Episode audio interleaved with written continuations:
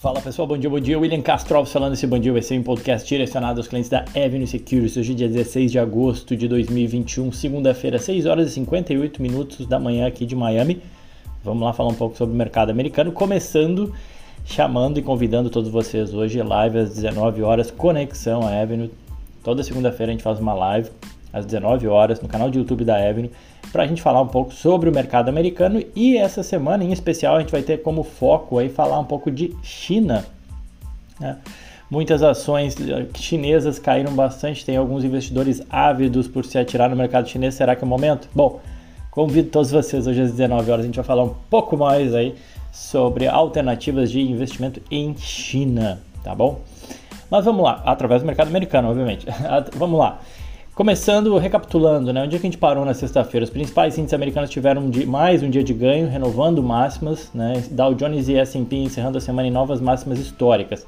Foi uma, uma, alta fraquinha, é verdade, mas foi uma alta. Dow Jones 004, S&P 016 e o Nasdaq 004. Destaque positivo, setor de tecnologia, com o XLK tendo ganhos aí de 0,55, setor de bens de consumo XLP com ganhos de 0,83, na ponta negativa, o índice financeiro caindo 0,75 e o setor de petróleo com perdas de 1,18, refletindo o preço da commodity. Na economia, na semana passada, a gente teve dados que foram essencialmente positivos. Né? É, a gente teve, é, por exemplo, na quarta-feira, o índice de preço ao consumidor, o CPI, com números aí que foram encarados pelos analistas como sinais de que a inflação está sob controle. Na quinta-feira, a gente teve o, o, Departamento de Emprego falando que os novos pedidos semanais de seguro-desemprego somaram 375 mil, foi uma queda pela terceira semana consecutiva, também bom. Só na sexta-feira que o índice de sentimento econômico medido pela Universidade de Michigan para agosto registrou 70.2, foi o patamar aí mais fraco desde dezembro, foi o único indicador mais fraco aí da semana. Ainda assim, conforme eu falei, né, o índice Dow Jones e S&P fecharam a semana com é, nas máximas históricas, com ganhos discretos, é verdade, de 0,8 e 0,7 respectivamente, mas ainda assim ganhos, né? Enquanto o Nasdaq teve um desempenho inferior na semana, encerrando em leve queda de 0,1. Fora isso, a gente tem visto uma safra de balanço que tem sido forte, tem ajudado a sustentar os mercados em patamares históricos. Né? Até agora, cerca de 90% das empresas do S&P 500 que eh, entregaram já seu relatório trimestral, né? 90% já divulgaram seus resultados, cerca de 88% delas superaram as estimativas de lucro dos analistas medidas aí pela Refinitiv, tá? Uh, então, resultado surpreendendo pela ponta positiva tem ajudado a sustentar as bolsas americanas. O dólar, o dólar recuou 0,21 na sexta-feira, cotado aí a 5,24. Falando de empresas, chamou atenção a Pfizer, PFE, na sexta-feira as ações da Pfizer subiram cerca de 2,6%, depois que a FDA, que é uma espécie de Anvisa que americana né, autorizou doses de reforço das vacinas contra a Covid da Pfizer barra BioNTech, né? Além das vacinas também da Moderna para pessoas imunocomprometidas, tá? que mais? Uh, na ponta negativa a gente tem SoFi Technology, né? Código dela SOFY, fechando o dia em queda de mais de 14%, depois da empresa reportar um prejuízo aí maior do que o esperado para o trimestre. A fintech registrou uma perda de 48 centavos por ação, maior aí do que as previsões dos analistas de 6 centavos, maior em 6 centavos, né? ou seja, um prejuízo maior em 6 centavos. Por outro lado, essas receitas ficaram acima das estimativas e o número de membros registrados na sua plataforma mais que dobrou em relação ao ano anterior. Esse resultado das empresas tech tem sido realmente uma roleta russa, né? Algumas batem e ainda assim caem, outras decepcionam e aí realmente sofrem bastante. Enfim, SoFi Technology SOFI, o código dela uh, não fechou bem na sexta-feira, 14% de queda. Quem também divulgou seus resultados semana passada, a gente acabou não comentando, foi o Airbnb, né? ABNB, o código.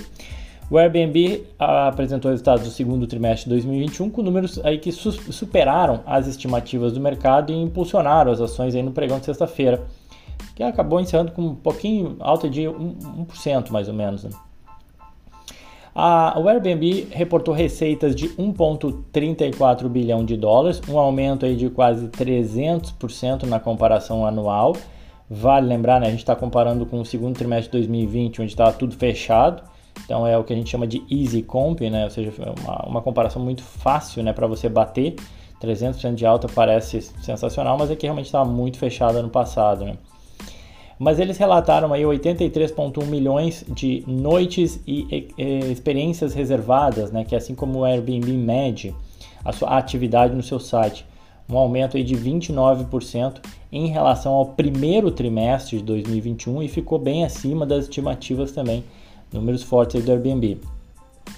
Uh, o valor de reservas, né, uma forma também do Airbnb rastrear aí os ganhos né, com o host, né, com a hospedagem, além das suas taxas de serviços, taxas de limpeza e por aí vai, totalizou aí 13,4 bilhões de dólares, ou seja, quanto ela movimenta o todo, um aumento de 320% em relação ao mesmo período do ano anterior e também acima do consenso que era de 11,6 bi. Então veio números bem acima é, do Airbnb. Outro ponto positivo foi que o prejuízo líquido diminuiu para 68 milhões de dólares.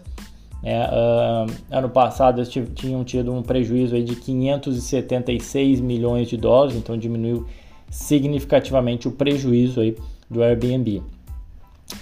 Porém, né, o que desanimou, apesar de números fortes, a ação ter subido só 1% na sexta-feira foi que é, o comentário né, sobre a variante Delta. A companhia alertou que está se preparando para possíveis impactos da variante Delta nos próximos meses. Apesar do cenário incerto, a empresa acredita que o terceiro trimestre deve entregar sua receita trimestral mais forte registrada e uma geração de caixa operacional medida pelo EBITDA, né, que a gente fala, recorde. Maior margem de todos os tempos, isso é o que o Airbnb espera para o terceiro trimestre. Para quem não conhece, o Airbnb é uma plataforma né, onde anfitriões e hóspedes trocam moradia por dinheiro, né, ou seja, um modelo de aluguel de espaços peer-to-peer, -peer, né, ou seja, eu alugo diretamente para uma pessoa. A empresa está focada em conectar as pessoas que buscam um espaço físico com aquelas que têm esse espaço disponível para oferecer. O Airbnb está avaliado hoje em 93 bilhões de dólares, seus papéis acumulam uma alta de 4% no ano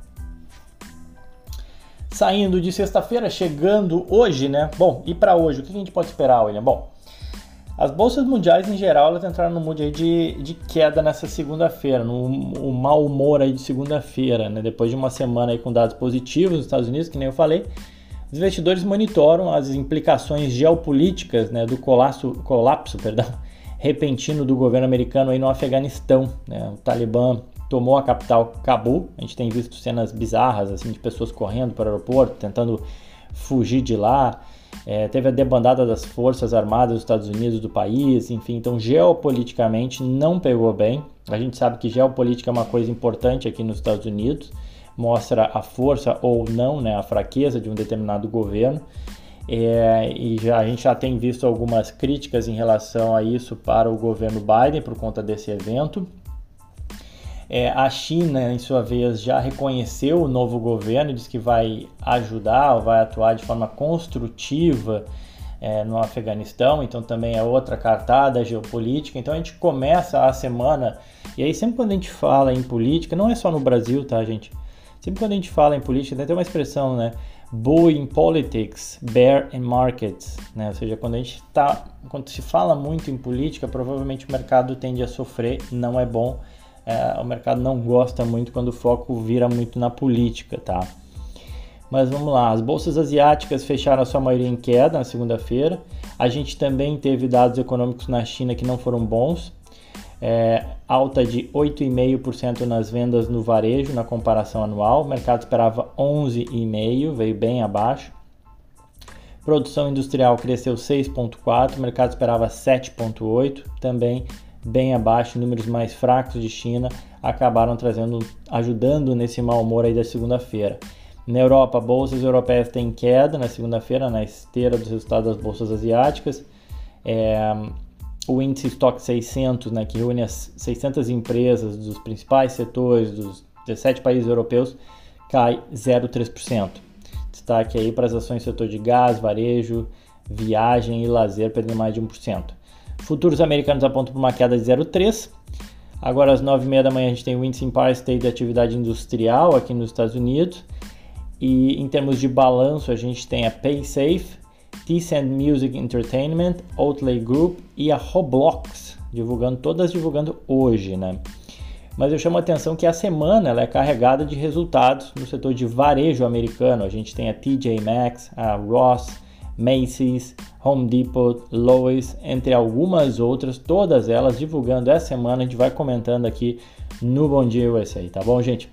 E sempre lembro, quem quiser pode me seguir nas redes sociais, arroba Will Castro Alves, a gente fica sempre monitorando, acompanhando e jogando uh, informação lá no Instagram ou no Twitter, só seguir lá. Tá bom, gente? De novo, convido vocês, 19 horas hoje, Conexão Evan, para falar um pouco de China. Desejo a todos um ótimo dia, excelente negócio, aquele abraço.